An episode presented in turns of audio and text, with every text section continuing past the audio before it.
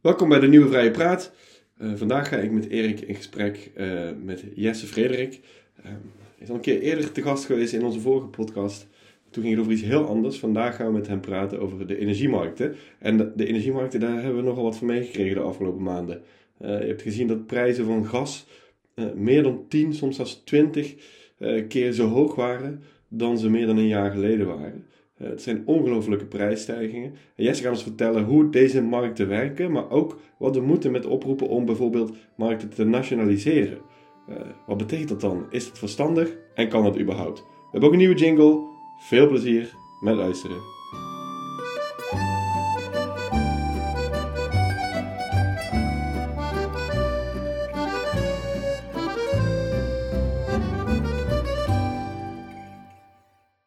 Dag Jesse, leuk dat je er bent. Ja, hallo. Jesse Frederik, tweede keer alweer man. Ja, zo. Graag geziene gast. Ja, je blijft mij maar vragen om in de podcast te komen. Dus, eh. ja. En Erik, jij bent er ook weer natuurlijk. Ja, zeker. En vandaag gaan we het hebben over uh, de energiemarkt in Europa. Met een beetje een, een, een link naar alle problemen die we nu zien met betrekking tot de energieprijzen, maar ook de energietransitie. Uh, en we gaan kijken of we daar één geheel van kunnen maken. Ja. En de aanleiding is eigenlijk een podcast die ik uh, hoorde van jou en van uh, Rutger Brechtman. Precies hierover. In september, toen die prijzen echt door het dak gingen van de gasmarkt, op de gasmarkt. wat ik daar leuk aan vond, is dat ik daar een bepaalde, laat ik zeggen, op, opwinding in proefde bij jou over dat het verhaal, echte verhaal over energiemarkten nog niet helemaal de media bereikte. Mm -hmm. voelde ik dat goed? Nou ja, niet echt het echte verhaal. Ik bedoel, er is altijd wel wat, maar je krijgt wel heel snel dat de neiging is van de prijs is hoog, dus de markt faalt. Dat is vaak een beetje het, eh, het, idee. En dan krijg je een soort van reflexen van, oh, eh, de markt eh, heeft het fout gedaan, we moeten alles weer nationaliseren, dat soort dingen. Ja. En dan denk ik, ja, het zit wel een beetje ingewikkelder in elkaar dan dat. Nou zijn wij uh, beide, Erik en ik, liberalen, dus we zullen vast weggezet worden als marktfetischisten of zo. Ik denk niet dat dat klopt, maar Misschien kan jij uitleggen hoe, jij markt ziet. Hoe ik de markt zie? Een markt. Wat is een markt? Een, een functionerende markt? Nou, uh, dat is dat er gewoon via prijzen eigenlijk voor schaarste wordt gealloceerd. Dus er is altijd uh, uh, schaarste, in dit geval zeker met gas. En degene die het gas krijgt, is degene die de hoogste prijs betaalt. Dat is vaak hoe een markt werkt. En dat, je kan het ook anders doen. Je kan ook zeggen, we gaan, de overheid gaat bepalen wie het gas krijgt. Dan ontstaan er wachtrijen dat is een andere manier om schaarste te allokeren. En uh, nou ja, in dit geval doen we het met de prijzen. Dat maakt het de markt. Ja. Um, en de energiemarkt, die is, die is best complex. Uh, Ik heb echt die, ja, drie keer moeten beluisteren of zo voordat ik het een beetje begon te snappen. En, de, en ik denk nog steeds dat ik heel veel mis. Mm -hmm. Dus waar moet je beginnen om uit te leggen hoe de Europese energiemarkt functioneert? Ja, de energie is dus een heleboel dingen. Hè? Dus energie kan ook gas zijn en weet ik veel. Maar laten we beginnen met elektriciteit bijvoorbeeld. Elektriciteit is gewoon heel, eigenlijk een heel interessant goedje ook, omdat het, uh, je kan er niet opslaan. Dus bij de meeste dingen, uh, uh, bij de meeste producten die je hebt, bijvoorbeeld als je een olietanker hebt, hoef je niet op het moment zelf gewoon een afnemer te vinden. Dan gaat gewoon die olietanker nog een rondje varen. Maar bij elektriciteit moet je eigenlijk op elk moment moet je een afnemer hebben. Want je kan het, ja, je hebt wel batterijen en je hebt een klein beetje waterreservoirs. Maar dat is lang niet groot genoeg. Het is vluchtig eigenlijk. Het is heel vluchtig. Dus als je het opwekt, moet er gelijk ook iemand tegenover staan. En dat maakt dat als je kijkt naar de prijzen over een hele dag bij elektriciteit, dat kan echt gaan van nou ja, uh, 0 euro naar in één keer 1200 euro. Dus vandaag is een leuk voorbeeld. Je ziet bijvoorbeeld nu in het Verenigd Koninkrijk dat het tussen 7 uur en 8 uur vanavond gaat de prijs in één keer naar 1200 euro. Hoe komt dat? Er is heel weinig wind vandaag. Uh, en de, uh, het is wel weer koud, dus er, er gaat een heleboel verwarming is er nodig. En zij hebben, in tegenstelling tot continentaal Europa, hebben zij ook weinig kabels liggen tussen die zeg maar uh, een verbinding leggen met Europa, waardoor zij hele hoge prijzen moeten betalen om al die stroom daarheen te krijgen. Wat maakt het voor die prijzen uit uit welke bron die elektriciteit is opgewekt? Bepaalt dat op enige mate de prijs of is het echt ganz egaal uit welke bron die elektriciteit zo gezegd is opgewekt? Nou ja, een megawatt is een megawatt, dus je merkt eigenlijk niet of het uit kolen komt of uit gas of uit, uh, of uit wind. Maar je hebt natuurlijk wel op de energiemarkt dat er is een bepaalde vraag naar energie en uh, dat, om in die vraag te voldoen, moeten dus alle energiebronnen gebruikt worden. om, om in die vraag te voldoen. Dus het eerste wat aangaat zijn vaak de goedkoopste energiebronnen. Dat is wind, zon. Dat is eigenlijk de kosten zitten in het neerzetten van een windpark of in een zonnepaneel. Maar als je dat eenmaal hebt gedaan en het waait of de zon schijnt, dan is eigenlijk die energie is gratis. Het wordt niet duurder om meer op te wekken als het er eenmaal... Nee, als het er eenmaal staat. Alles is vaste kosten, maar hele lage variabele kosten. Maar bij kolen, bij gas, dan moet je natuurlijk ook dat gas kopen en moet je die kolen kopen. Uh, en die gaan dus la, uh, later aan. Uh, en je ziet eigenlijk op dit moment dat gas is de laatste aanbieder van elektriciteit. Dus dat is eigenlijk de duurste, duurste bron. En om in de vraag te voldoen, gaan die dan zeg maar als laatste aan. En die bepaalt eigenlijk de prijs voor iedereen. Dus, wat, wat bedoel je met als laatste aan? Um, dus als er gewoon, uh, als, er, als de vraag kleiner was, dan zou je die gascentrales het liefst niet aanzetten, omdat die heel duur zijn. Uh, want gas is op dit moment gewoon heel duur. Maar omdat er gewoon nog een bepaalde vraag is naar elektriciteit, moeten die gascentrales aangaan om uh, de, in, in de elektriciteitsvraag te voldoen. En dat doen ze alleen maar als zij ook winst kunnen maken. Ja, als, je dus die prijs als zij in ieder geval iets, als zij hun kosten eruit halen. En hun kosten zijn op dit moment, doordat die gasprijs heel hoog is, zijn die kosten ook heel hoog. En daardoor is elektriciteit ook heel hoog. En de prijs voor elektriciteit, die komt uit wind of uit kernenergie of wat dan ook, uh, die volgt eigenlijk de prijs van het duurste alternatief. Dus die volgt de tijd uh, de prijs van, in dit geval gas. Ja, in, in dit geval gas. Vroeger was het dan uh, kolen bijvoorbeeld. Dan was gas veel goedkoper. En dat heet dus de merit order. Dus dat is een soort van rangschikking van alle elektriciteitscentrales op hun variabele kosten. Zou het beter de price order kunnen heten dan, ja. dan merit? Uh, nu ja, begrijp ja, ik price het. Order. Ja, ja, ja, precies, ja. Maar dat is eigenlijk hoe bijna elke markt werkt. Hè. Dus als je bijvoorbeeld de oliemarkt kijkt, dan is de goedkoopste uh, uh, oliebron is Saudi, Saudi's olie. Dat is, doe je een pincet in de grond en dan spuit het eruit, zeg maar. Dat doen ze voor 6 dollar per vat. En de duurste bron is Canadees teerzand. Ja, en die gaan pas aan, zeg maar, de uh, Canadese teerzand, als de vraag hoog genoeg is, omdat hun kosten extreem hoog zijn. Ja. En zo werkt het eigenlijk bij elke markt, zo werkt het ook bij elektriciteit. En hier is alleen het unieke eraan, is dat het ook heel weinig voorraden kan aanleggen. Dus je kan, je kan elektriciteit bijna niet opslaan. Dus de hele tijd in het moment moet zo'n balans worden gezocht. En dat is echt nog knap lastig. Voor, voor, iemand die niet elke dag met economie bezig is. Hè? Je hebt een keer een mooi voorbeeld gebruikt van de graanboer, zo gezegd. Die um, heel efficiënt werkt en dus voor weinig geld kan produceren. Mhm. Of een minder effectieve uh, die dus voor meer geld moet produceren. Mhm. Kun je uitleggen waarom het zo'n natuurwet is dat een uh, prijs van een product, bijvoorbeeld in dit geval elektriciteit, Um, als het voor weinig geld met windenergie kan worden opgewekt, waarom dat toch de prijs volgt van dat duurste alternatief? Wat, wat is de, de, het mechaniek ja. wat erachter zit? Dus nou ja, laten we nog eens maar naar die oliemarkt kijken. Stel dat er de vraag zo groot is uh, dat al die Canadese producenten van uh, schalieolie dat allemaal aan, uh, aan moeten gaan. Mm. Waarom zouden de Saudis, die het voor 6 dollar per vat kunnen produceren, waarom zouden die het verkopen als mensen ook 100 dollar per vat willen, uh, willen betalen voor die uh, Canadese uh, teerzand. Ja. Die kunnen ook gewoon zeggen van nou, dan produceren wij ook niet. Dus die gaan, uiteindelijk is het gewoon die laatste bron die de prijs zet voor iedereen. Omdat, ja. omdat waarom zou je het anders verkopen? Er is gewoon vraag voor die prijs, ja. dus bied het ook aan tegen die prijs. En dat klinkt ook onrechtvaardig, want je zou zeggen, ja, die, die, die Saudis maken ook allemaal overwinst. Dus eigenlijk, want ze produceren het voor 6 dollar per vat aan de andere kant, je ziet wel dat de prikkels dus zijn om de goedkoopste bronnen te gebruiken. Dus laten we naar de elektrische tijdsmarkt nog eens een keer kijken. Op dit moment is eh, zet gas de prijs. Uh, dus iedereen die een windpark neerzet of een zonneparkweide neerzet, die maakt gigantische winst. Dus dat is eigenlijk uh, uh, de prikkel dan. Iedereen wil die, die, die goedkoopste energiebronnen nu gaan neerzetten, omdat die prijs wordt gezet door de duurste bron. En dat is wat dat betreft werkt de markt weer wel. Ja. Ik ga even proberen om een soort orde aan te brengen. Want wat je nu zegt is super interessant over. Uh, want eigenlijk geef je aan, dit kan dus een enorme impuls zijn voor de energietransitie. Ja, zeker. Terwijl wat je nu ook veel leest in het nieuws is, het is ja, bijvoorbeeld zo'n zo'n gasplafond is, is juist weer een, een uh, uh, als je het bijvoorbeeld hebt over besparingen, mm-hmm. is dat een slechte zaak. Hè? Dus mensen gaan minder besparen omdat ze niet de volledige prijs hoeven te betalen. En zo. Ja. Daar zou ik zo wat, wat op willen inzoomen. Um, maar nog één keer over dat, uh, het idee van een functionerende markt. Mm-hmm. Um, voor mij is het vrij moeilijk te begrijpen.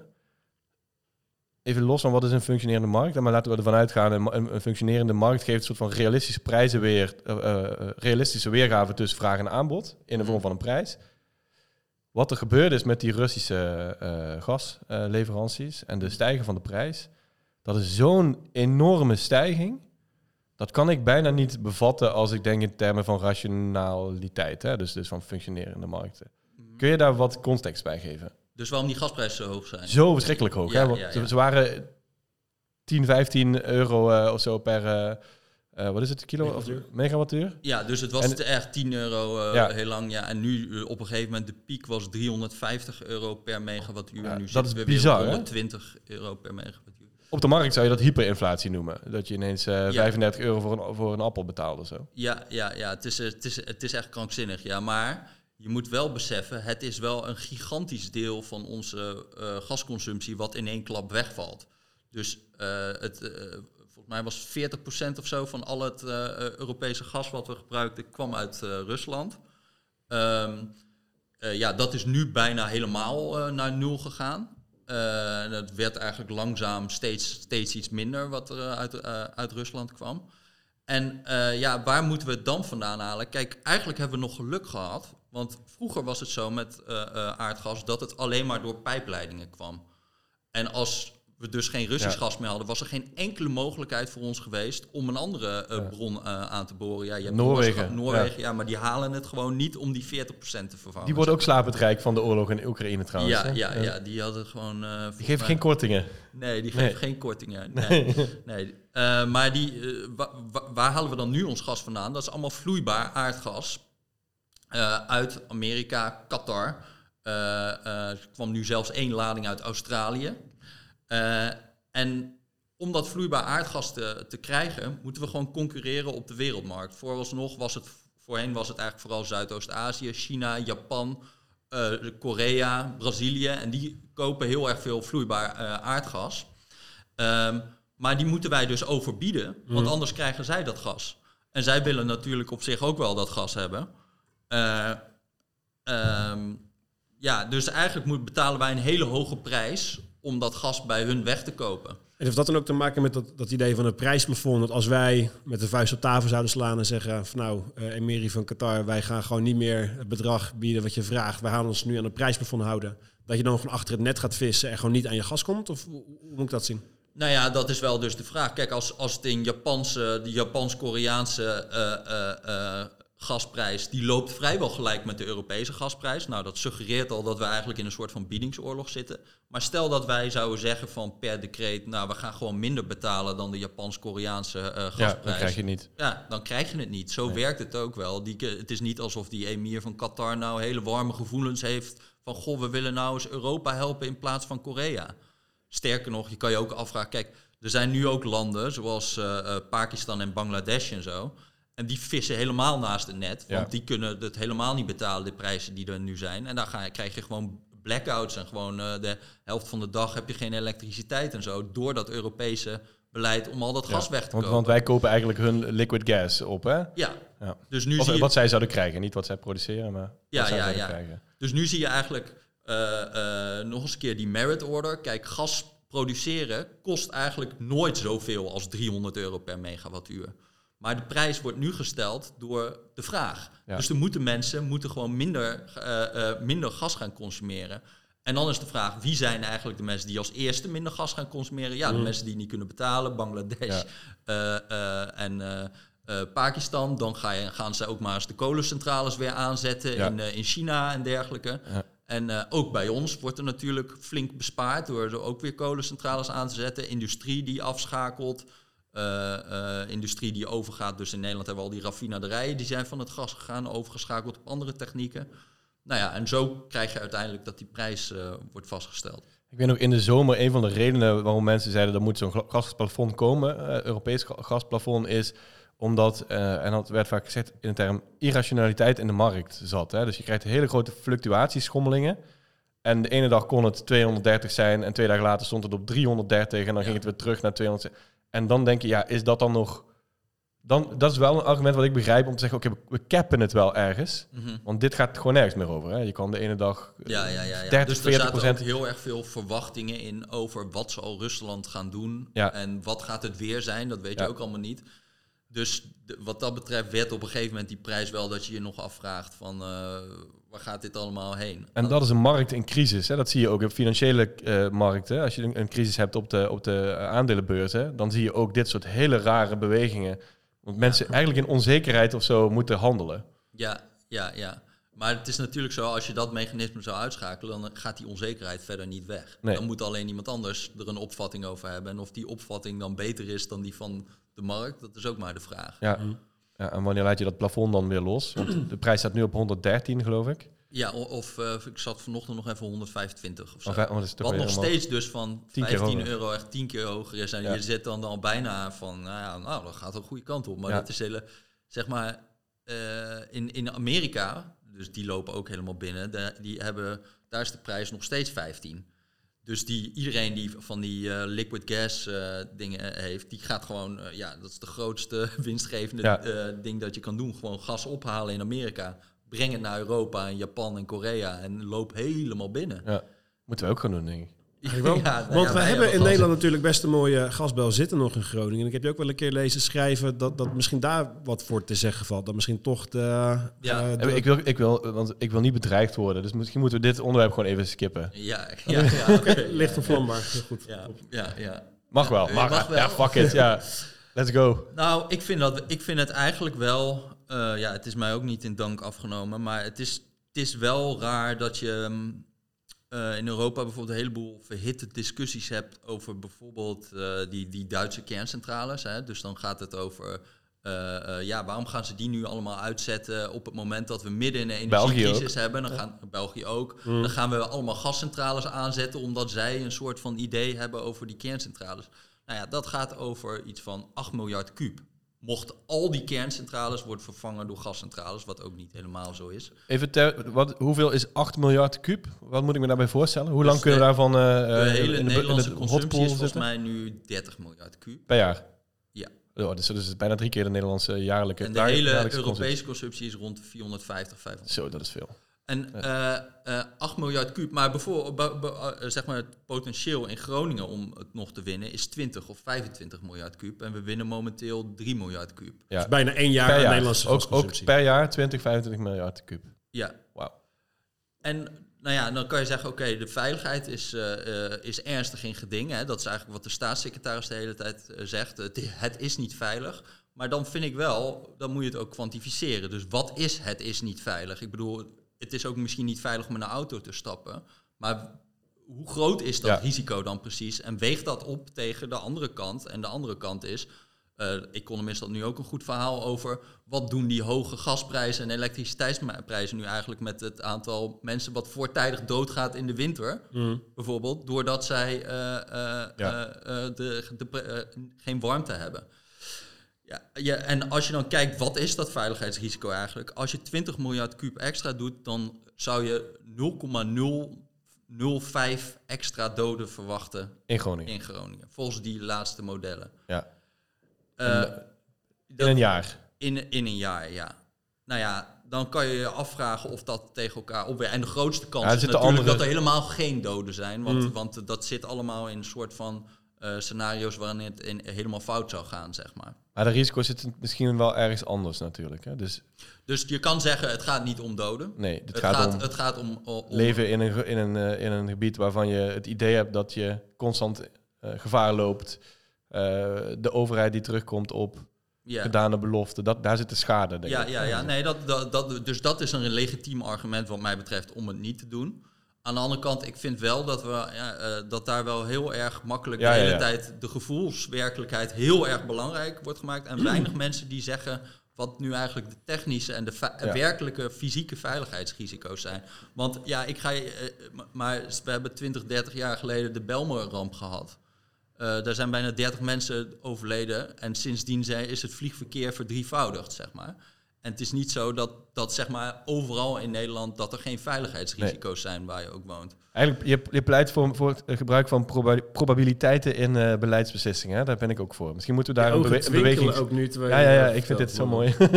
Ja, nou ja, niet, nee, niet alleen. Mensen zijn er niet mee bezig hè, met kansen. Ik snap heel erg dat, dat, want ik heb nu ook wel in zaaltjes gestaan. Mensen zijn gewoon heel erg boos worden ze als je dit punt maakt. En dat snap ik ook. Ja.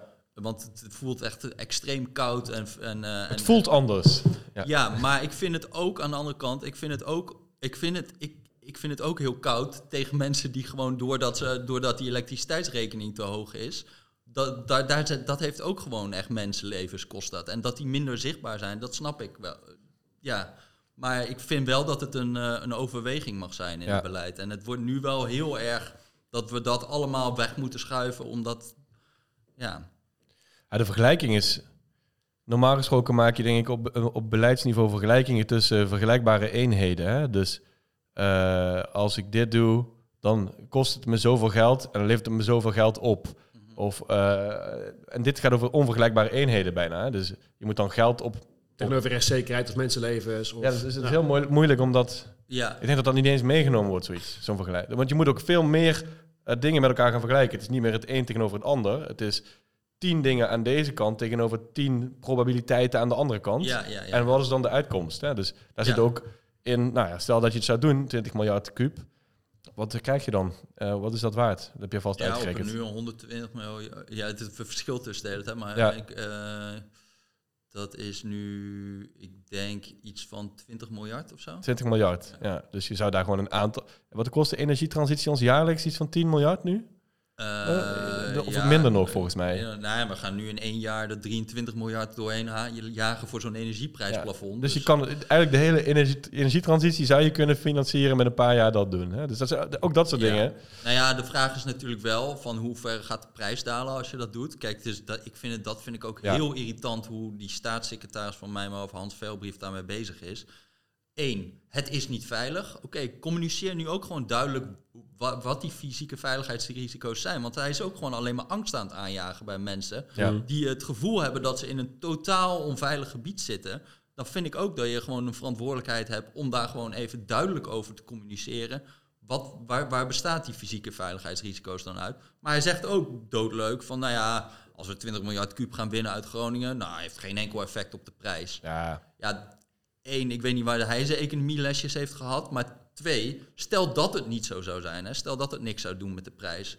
Dat is voor Nederland zelf alleen maar beter. Waarom? Want, nou ja, omdat je dan een enorm bedrag binnen, binnenkrijgt... wat je kunt besteden om mensen op hun energierekening Jij pakt dan dat voordeel wat Noorwegen of Amerika nu hebben, omdat je het voor meer geld kan verkopen Ja. op de Europese energiemarkt. Ja, Oké. en, dan, en dan, daarmee kan je natuurlijk ook mensen compenseren. Mhm. Het is niet alsof dat, eh, alsof dat gewoon... eh, Nee, nou ja, want hoe, hoe- denk jij over de manier waarop wij nu in Nederland huishoudens compenseren voor die, voor die, voor die energiekosten? Gaat het op een hele efficiënte en gerichte manier? Of is dat meer een beetje met, met, met hagel schieten en hopen dat het ook toevallig de juiste mensen eh, raakt? Ja, dus eh, ehm, ja, het is, het, is, het is elk prijsplafond. In principe is de beste oplossing voor een hoge prijs is een hoge prijs. Dus ja. het, zeg maar, dat de prijs heel hoog is, zorgt ervoor dat mensen gaan besparen. En alles wat je doet om die prikkel eigenlijk weg te nemen, dus om die, om, om, om, eh, die prijzen te bevriezen op een of andere manier, zorgt ervoor dat mensen minder gaan besparen en brengt dus een echte oplossing van die eh, probleem verder weg. Kijk, ze hebben wel allemaal slimmigheidjes erin gebouwd, dus dat je gewoon de eerste, eerst was de eerste 2500 kilowatt die dan onder het prijsplafond zou vangen, maar daarboven moet je wel de echte prijs betalen. Nou, daar hebben ze inmiddels ook weer opgerekt naar 2900 kilowatt, oh, of eh, kilowatt, ja. En ehm, eh, het gemiddelde gebruik is volgens mij 2300 eh, van een huishouden. Hm. Dus ja, je hebt wel echt heel erg veel mensen die gewoon dik onder dat prijsplafond zullen gaan blijven. En ja, je, gaat, je, je neemt gewoon heel erg die prikkel daarmee weg. Kijk, het is aan de andere kant, kan je ook zeggen, je moet ook de sociale vrede eh, bewaren. Want Mm. als gewoon mensen hun energierekening niet meer gaan betalen en zo, dan eh, ben je ook verder van huis. Eh, maar eleganter zou zijn geweest al om gewoon de mensen die arm zijn, die het echt niet kunnen betalen, om die gewoon een bedrag te geven. Ja. Zodat je die hele prikkel wel behoudt voor besparen. Als jij heel veel stookt, dan, ja, dan moet je dat geld dus besteden aan die energierekening. Maar als je gaat, flink gaat besparen, dan hou je ook veel meer geld over. Ja. En uh, ja. ja. mensen kunnen natuurlijk niet een verwarming uitzetten hè, de, de, de, hele winter. Dus dat, er zit wel een grens aan wat je zou ja, precies. Dus, willen besparen. En zeker binnen een jaar. Dus er zijn wel allemaal dingen, je kan allemaal zeggen van isoleren en ja. warmtepompen. Daar kom je natuurlijk ook weer op allemaal uh, agency probleem van als je een huurder bent, dan moet de verhuurder dat doen. En hoeveel invloed heb jij daar nou op, bla bla bla. Um, ik vind dit echt een van de meest bizarre maatregelen die ik in mijn leven bij de Nederlandse overheid heb gezien. Het idee dat ik nu deze maand en volgende maand, wat is het, 360 euro krijg van de overheid. En ik heb het gewoon echt niet nodig. mijn, mijn prijzen zijn wel gestegen. Ik betaal meer voor mijn, voor mijn energie. Maar, maar echt, ik heb dat geld niet nodig. En om mij heen zoveel mensen die dat niet nodig hebben. Mm. Terwijl er mensen zijn die het super hard nodig hebben. En die zouden eigenlijk meer nodig hebben dan wat ze krijgen.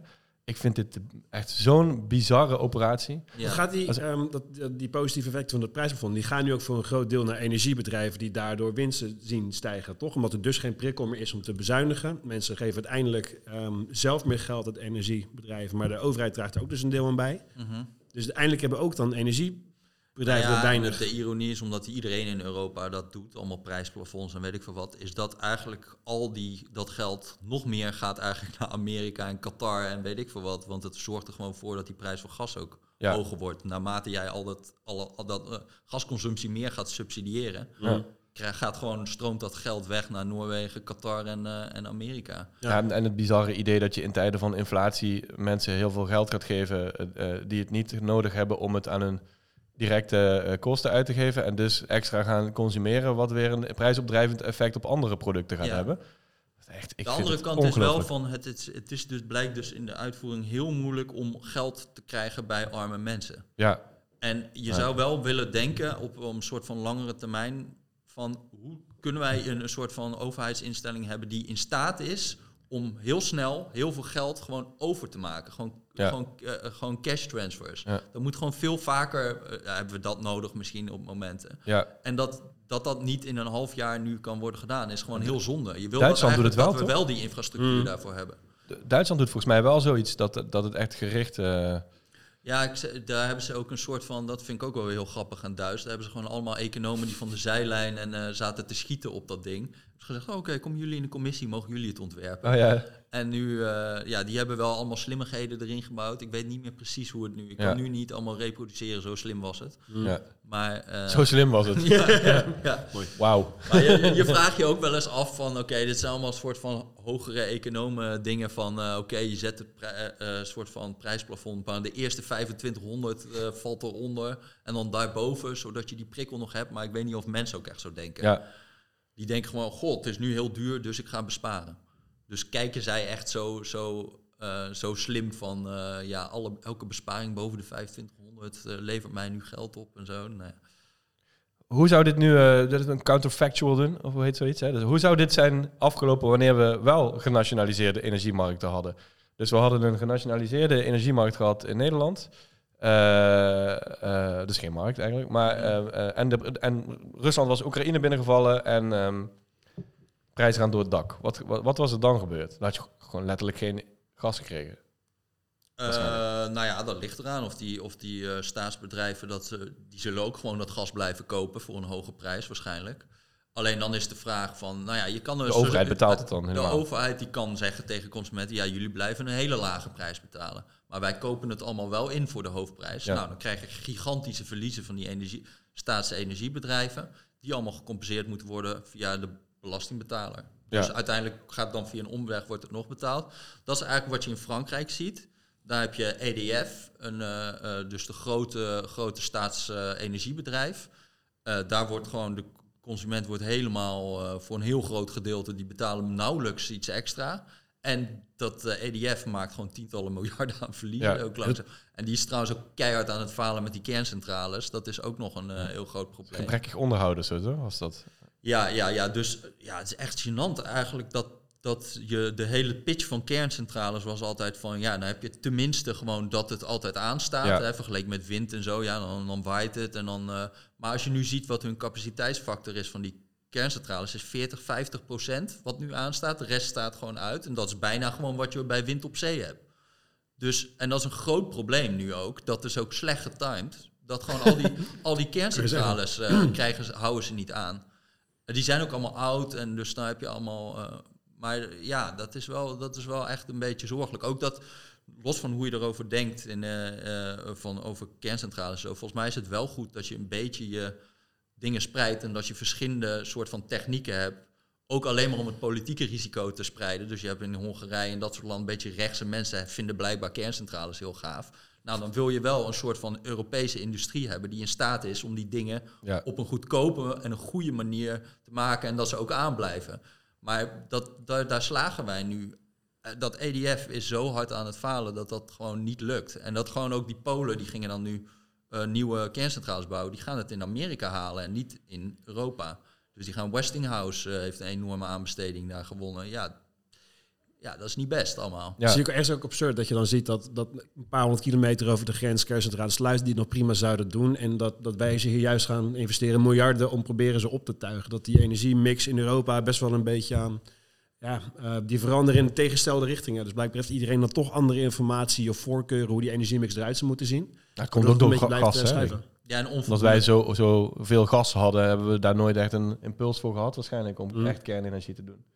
En in land als Frankrijk is dat anders, denk ik. Ja, Ik, het wijst wel allemaal weer op hoe dat, dat eh, democratische eh, in democratische systemen de overheid vaak veel te laat is weer hè, met dingen doen. Dus op het allerlaatste moment. Hè, dus we, er wordt al jarenlang gesproken over, over van die liquid gas terminals. Eh, die, eh, en ze zijn nu een paar maanden uit de grond gestampt, geloof ik, in Nederland. ja dat is wel... is nu ineens. in. Ja, dat is wel echt een prestatie van formaat. Ja, overigens. maar ja, dus snel. we wisten eigenlijk wel dat het eerder had moeten gebeuren, volgens mij. Hè? Ja, En- ja, nou, ja, dat gaat dan vooral om Duitsland en zo. Die hebben zich wel echt helemaal afhankelijk gemaakt Ja. van, van gas. En, eh, eh, en, dus ook, eh, ja, en dus ook die kerncentrales gewoon sluiten. Die Ja. hadden toch wel echt veel kerncentrales. En dan gewoon dichtgooien en nog meer Russisch gas. Dan ook nog de pech dat wij Groningen sluiten, waardoor nog meer Russisch gas eh, daarheen moet. Dat is op zich ook nog wel een, eh, echt een flink significante factor. ja, Want we hadden dus echt dat we een bepaald jaar 50 miljard kuub uit Groningen halen. En nu is het 3. ja. Dat is, dat is niet klein bier, zeg maar. Nee. Mhm. Ehm, energietransitie. Ja, Bijvoorbeeld die liquid gas terminals, die we er allemaal, allemaal uit de grond hebben gestampt ineens in Duitsland en Nederland. Dat is eigenlijk wel, als ik dat zie, dan denk ik, ja, je kan dus heel snel eh, met, met de goede, eh, goede insteek, eh, goede instelling en genoeg geld megaprojecten uit de grond stampen. Mhm. Dan zou dat dus ook moeten kunnen op het gebied van de energietransitie naar duur- duurzame energie. ja, ja, ja. Dat is ergens een positief signaal. Ja, ja, en deels gebeurt dat ook. Hè. Dus al die wind op zee en zo, dat is een gigantisch succesverhaal. Van eh, ja, er was een tijd dat eh, dat ook in de VVD het was windmolens draaien op Ja. subsidie en zo. Nou moet je, moet je even kijken Ja, dat we nu 23 miljard besteden. Dat komt niet door wind op zee, kan ik je vertellen. Dat, dat die prijzen zo hoog zijn. Sterker nog, dat draagt er nu aan bij dat we tenminste nog een beetje betaalbare eh, elektriciteit hebben. Het, is, het is juist al die fossiele dingen die nu enorme subsidie nodig hebben, omdat het maatschappelijk niet meer aanvaardbaar is welke prijzen dat allemaal zijn. Ehm, dus daar gaat het goed. Aan de andere kant, ik denk wel, maar dat, dit, dit, dit is wel een breder probleem. Van oké, nu is nu zie je bijvoorbeeld wel dat die prijzen gewoon echt zo hoog zijn dat ja, die business case, daar gaat het echt niet aan liggen. eh, van, voor eh, eh, hernieuwbare elektriciteit. Maar het is dus heel moeilijk om vergunningen en dergelijke Ja. te krijgen. Dat is echt een. Dus het duurt, geloof ik, die, ook die man van de NVDE, die Ja. zegt van ja, je bent gewoon zeven, acht Olaf jaar aan het praten en, Mm. en, en, en een jaar of anderhalf aan Ja, het bouwen. bizar hè? En dat is, dat is echt wel eh, eh, een probleem. En dat, daar zou je ook eens gewoon helemaal moeten afpellen. Waar ligt dat nou allemaal precies aan? En hoe kunnen we die dingen eh, sneller maken? En daarbij moet je ook gewoon accepteren dat we sommige dingen gewoon... dat we niet eindeloos gaan zitten delibereren met elkaar... en dat we misschien die, die, die, die, die, die roofvogel die er per ongeluk tegen een wiek aanvliegt... dat we dat iets minder belangrijk gaan vinden.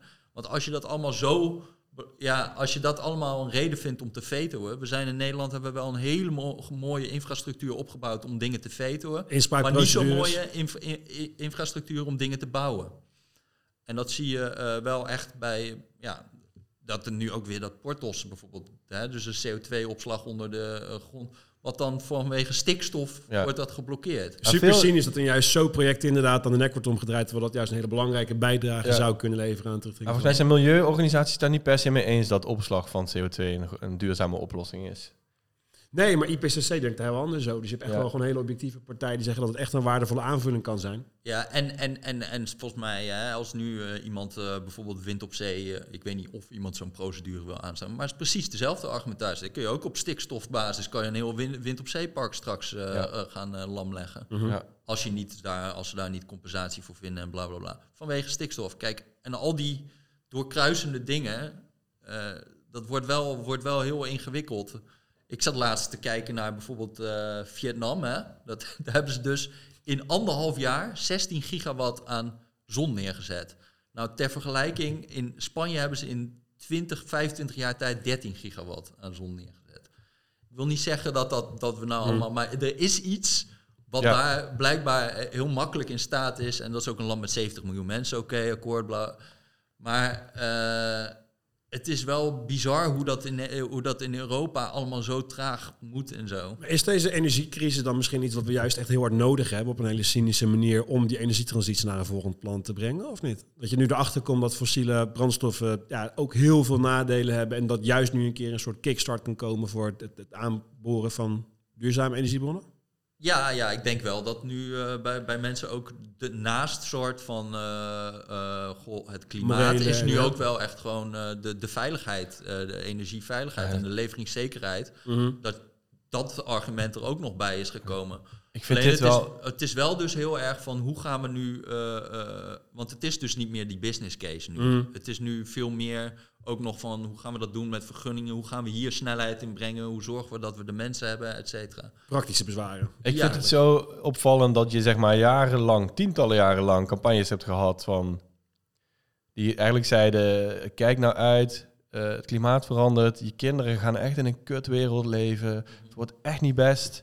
En dat zette mondjesmaat zoden aan de dijk. En dan nu gewoon in een half jaar, oh jee, wordt echt heel duur energie en iedereen om. Ja, oh, ja, moet niet te veel gaan kosten. Dan gaan we wel ineens wind leuk vinden en zonne-energie.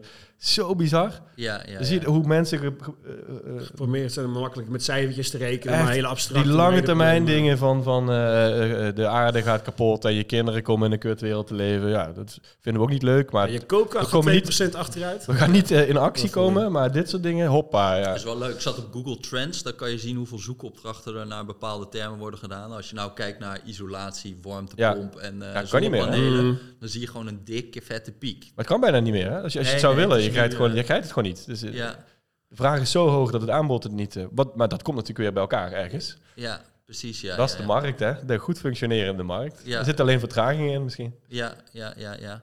Nou ja, en het is dus heel veel dingen zijn politiek gewoon eh, vooral eh, ingewikkeld. En daar is ook wel, bij, als we nou we zitten toch in een VVD-podcast, hè, dus... Het is geen VVD-podcast, hè? Nee, het is, het is een podcast van bezorgde liberalen. Bezorgde en gepassioneerde liberalen. Nou ja, ja. maar er zijn ook wel eh, voor- voorheen, dus bijvoorbeeld in Utrecht had je toen dat er een soort van wijk was die alleen nog voor het, eh, voor het koken op het gas zat. En toen moesten die pij- pijpleiding moesten omgelegd worden of die moesten gewoon, ja, er moest herstel zijn. Toen dachten ze, nou laten we dan ook dat, eh, zeg maar het gas voor het koken eraf halen. En dan, dan krijgen die mensen, ze kregen gewoon inductieplaten betaald door de gemeente, een nieuw pannenset en weet ik het allemaal. En dan krijg je een soort van mo- motie van Daniel Koerhuis van nee, als mensen nee zeggen daartegen, dan moeten we toch nog wel eventjes die nieuwe gaspijpleidingen blijven leggen. Ja, dat is wel, ja, het is wel jaren geleden, dus ik weet niet of het nu nog zo zou zijn. Zou hè. Maar meer zo zijn, als je op die manier gewoon alles maar kan blokkeren en gewoon twee mensen die zeggen dat ze dat niet willen en dan gaat het dan allemaal niet door. Ja. Weet je, dat, dat soort shit. Ja, er zit ideo- ideologie of zo in, hè? Of identiteit in dit soort Want ook discussies. SP gaat daar dan voor stemmen, hè? Van, eh, oh god, die, eh, die, die zielige mensen die straks geen kookgas Je hebt meer- gewoon een soort recht op gas of zo. En Ja. terwijl dat heeft natuurlijk niets... Het gaat om de uitkomsten uiteindelijk. Hè? Net Ja. wat je net zei, rechtse mensen vinden kernenergie cool. Dat is natuurlijk bizar eigenlijk. Ja, je, ja, je ja. Zou dat, je zou dat per geval... Hè, je hebt het onderwerp kernenergie, dat staat echt los van mijn ideologische overtuigingen. Ik kan daar een vrij pragmatische analyse van maken, Ja, zou je ja. zeggen. Ja, Maar- het klinkt heel onzakelijk of zo. Ik denk, ik zou gewoon zeggen, ja, als je dezelfde voorwaarden hebt voor een megawatt, kijk maar wat het beste werkt. Ja. Mm. En het is dan in één keer een soort van... Nee, uh, nou, ideologisch, miljarden hier tegenaan. Waarom? Eh, ik bedoel, als je er een verhaal bij hebt van... we willen een Europese industrie voor kerncentrales... en wij willen onze, zeg maar... ho- we hopen dat die kosten nog omlaag kunnen. Of daar een soort verhaal bij... Maar het is gewoon, eh, nee, het is gewoon gaaf of zo. Ik weet niet. Ik, er zit Ja, niet Ik een geloof in wetenschap of zo, inderdaad. Dat Ja. Nee, dit is, dit is identiteit, man. Dit is gewoon, de ander vindt dit kloten, dus ik vind het vet. Dus die- Ja. dit van oudsher, bij kernenergie is dat heel erg problematisch geweest. Mhm. De- de- de- er was wel degelijk een hele sterke overtuiging van de links, en in een bepaalde linkse hoek, dat kernenergie is echt het allerslechtste wat er is. Mhm. En we gaan daar een soort van aan vasthouden. En nu nog steeds doen ze dat. Eh, en de tegenreactie is natuurlijk dat als jouw identiteit is, ik ben niet links of zo, ja, dan heb je dus tegenovergestelde, heb je het tegenovergestelde standpunt. Terwijl dat is heel raar dat dat nog steeds zo loopt, want de, de, de wereld is veranderd. Misschien was het standpunt van die linkse mensen heel erg terecht 40 jaar geleden. En is het nu onterecht. Maar de, sta- de standpunten zijn niet van. eh, hoe zeg, ze- niemand is van standpunt gewisseld. Nee, nee. Het zijn gewoon identiteitsdiscussies. Ja. Ja, net als die pakketjes die je op Twitter ziet. Dat iemand eh, heeft dan eh, in zijn bio een tractor, een vlaggetje, een tempel. En, en identiteitspakketje en daar base- baseer je je mening op. En de andere kant heeft dan een regenboogvlag, Vaccinatiespuitje. zo'n eh, zo'n eh, plantje. Ja. En het, het, is gewoon, het zijn allemaal pakketjes geworden, man. ja. Cynisch. Maar je kan nog zeggen, gegeven dat die, die aversie er is, en vooral in Oost-Europa willen ze helemaal niks weten van windmolens en zonnepanelen en zo. Laten we dan ook zorgen dat we het zo goedkoop mogelijk kunnen maken, die kerncentrales. Dus ja, dat, eh, Ah, daar ben ik voor. ja, Laten we dat dan ik doen. ook Wel, eh, Ja. ben ik ook. En het heeft wel nog steeds gewoon, het blijft zo dat, dat die techniek eh, veel meer potentie heeft dan het ooit heeft kunnen waarmaken Mm. vooralsnog. Dus dat daar nog, nog meer in wordt ge- geïnvesteerd of zo. Of dat daar in ieder geval onderzoek naar blijft. En dat is wel goed, denk ik. Het is ook altijd zo jammer dat het wordt tegengehouden met het argument van ja, voor de doelen van 2030 gaat het geen effect Nee, dat is allemaal onzin. dat wordt steeds weer opgeschoven, die horizon, waardoor je uiteindelijk inderdaad hele goede, efficiënte maatregelen aan het wegdenken bent, omdat het niet op korte termijn iets oplevert. Dat is zonde. Ja, Ik heb sinds kort ook in mijn hoofd zo'n stemmetje dat echt staat te juichen eh, bij alle technologische ontwikkelingen op het gebied van duurzame energie. Dat je echt bijna voelt aankomen dat er een gigantische versnelling eh, komt. ja. Wat er mogelijk is. En dat wat het tegenhoudt is infra eigenlijk. Hè? En dus Ja. de beslissingsprocedures naar infra. Ja, ja, ja. Nou ja, dat vind ik dus wel echt een soort van, daar moet wel een soort verhaal bij komen. Er is nu de hele tijd de neiging om te zeggen van, eh, eh, oké, we hebben ambities. eh, we gaan 40% CO2-reductie. Nou, dat lukt dan moeizaam en of niet. En dan zeggen we van, oké, we gaan gewoon de ambities opschroeven. Eh 55% gaan we nu doen, of 60 zelfs. Maar de hele tijd ambities opschroeven zonder te kijken van... hoe zorgen we ook dat die ambities Ja. waargemaakt kunnen worden? Dat is de hele tijd wel echt een probleem. Dat we nu in Europa... Nou ja, wat was een voorbeeldje wat ik laatst van... Je hebt dan eh, een soort van regelgeving die er straks komt van... we mo- moeten de helft minder pesticiden gebruiken. Oké, dan is er een Nederlands bedrijf, Koppert, en die maakt eh, biopesticiden. Dus eigenlijk, je eh, zet gewoon mijt uit die de natuurlijke vijand is van die, van die insecten. En die gaat, er dan, gaat het dan bestrijden. Maar die krijgen die dingen moeilijk op de markt, omdat je allemaal vergunningstrajecten hebt die nog voor chemische pesticiden zijn, niet voor dit. Waardoor zij jaren bezig Ja. zijn om dat voor elkaar te krijgen. Dus oké, je hebt een ambitie, maar om het alternatief te maken, hebben we eigenlijk allerlei Ja. Dat- opgeworpen om dat voor elkaar te krijgen. is ook gevestigde belangen. Hè? Hetzelfde met kweekvlees en zo. Ja, daar, daar, nou, daar heb je hetzelfde. Dus je hebt eh, eh, al die eh, fermentatietechnieken en zo om, een- om een soort van vorm van vlees te maken van schimmels bijvoorbeeld. Maar om daar een Klinkt nieuw- echt goor als je het zo zegt. Dat wil, Ja. ik, niet, wil ik niet eten. Oké, maar kimchi en... eh, Ah, dat vind ik lekker, ja. Maar dat- klinkt goed, Ja, ja. Kimchi-vlees. Ja, maar je proeft er niks van hoor. Maar die, eh, zeg maar, eh, van, van die technieken moet je ook weer een heel vergunningstraject invoeren. Bijvoorbeeld in Amerika heb je de Impossible Burger. Daar hebben ze één, één soort van ingrediënt dat die burger is gewoon plantaardig, maar die bloedt ook. Oké. En dat ingrediënt, wat dat bloed is, is een soort genetisch gemodificeerd gist. En die maakt zeg maar dat, eh, dat eiwit van dat bloedeiwit. Wat bizar. Ja, is heel, heel, heel lijp. Maar dan kom je in Europa, dus daar is het al vier, vijf jaar op de markt. In Europa hebben we een soort van anti-GMO-sentiment van geen genetisch gemodificeerde eh, dingen. En dus die zitten al vier, vijf jaar in een soort van vergunningstraject om die burger hier op de markt eh, te brengen, Ja. die heel erg goed schijnt te zijn.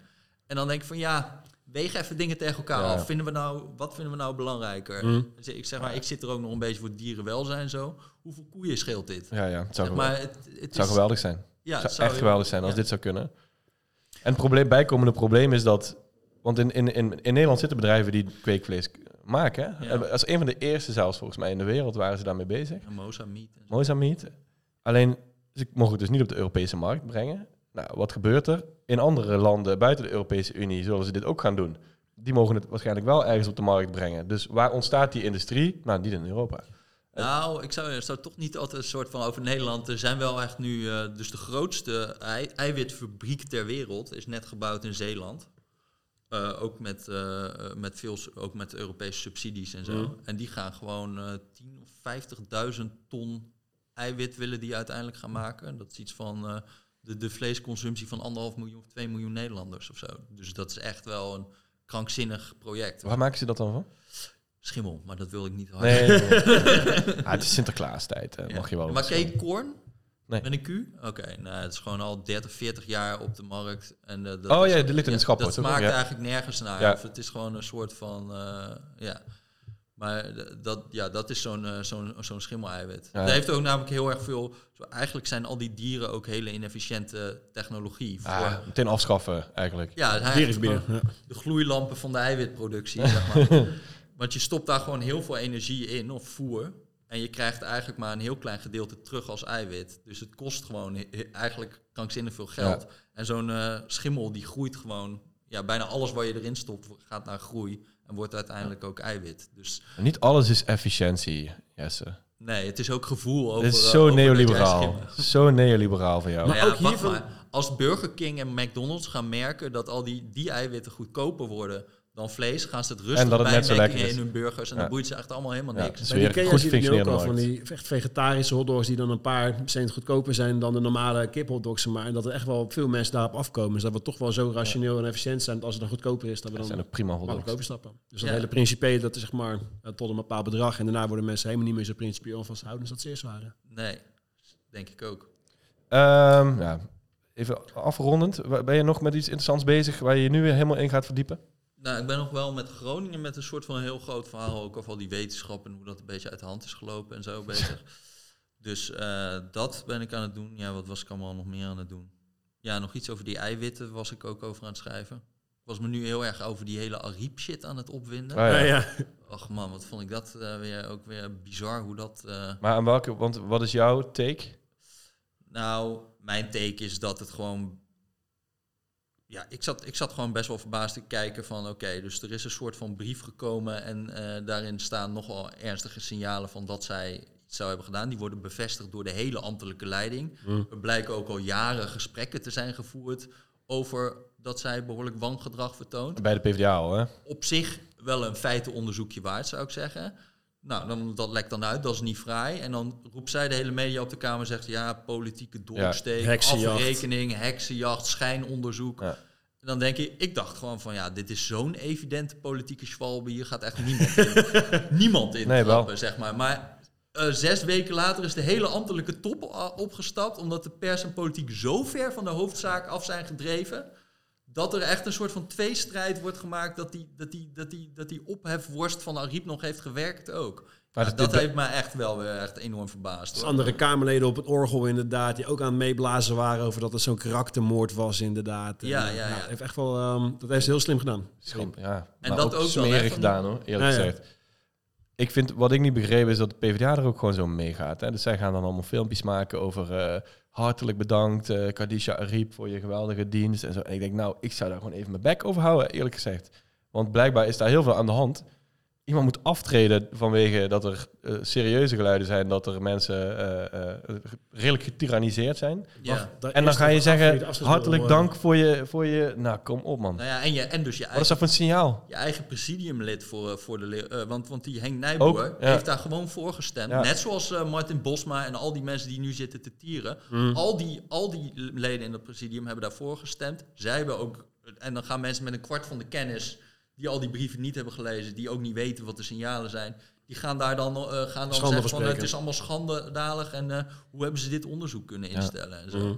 Ja, en het was wel echt... eh, ja, ook weer... Ook weer Henk wel- wel Nijboer benijdt je ook niet, hè? Die zit dan in zo'n presidium en die moet dan ook over zijn eigen eh, fractiegenoot eigenlijk. gaan. Hij is er Ja. ook uitgestapt volgens mij. En ik vond zijn, af, af- zijn brief, om dat uit te leggen, vond ik een hele nette... Ja. goede brief. Ja, ja, ja. Ja, en het is ook gewoon dat presidium, daar zitten politici in principe niet als politici, maar als werkgevers en als toezichthouders. En uit die rol kan je ook wel begrijpen dat als die signalen binnenkomen, dat je daar dan, eh, dat je daar dan iets Ja, mee moet. Maar dan wel. wordt het toch nog helemaal eh, politiek getrokken en zo.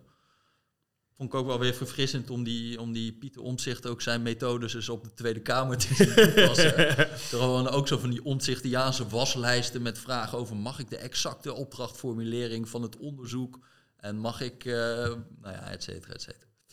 Ja, misschien een idee om al die dingen eens te combineren in één eh, artikel of boek, weet je wel? Kweekvlees, schimmels, Ariep en Groningen. Ja, ja, Kijk of je daar Een uitkomt. soort lullenpot. Ja, ja, Ja. ja. Dankjewel weer. ja leuk. Was verhelderend. Oké.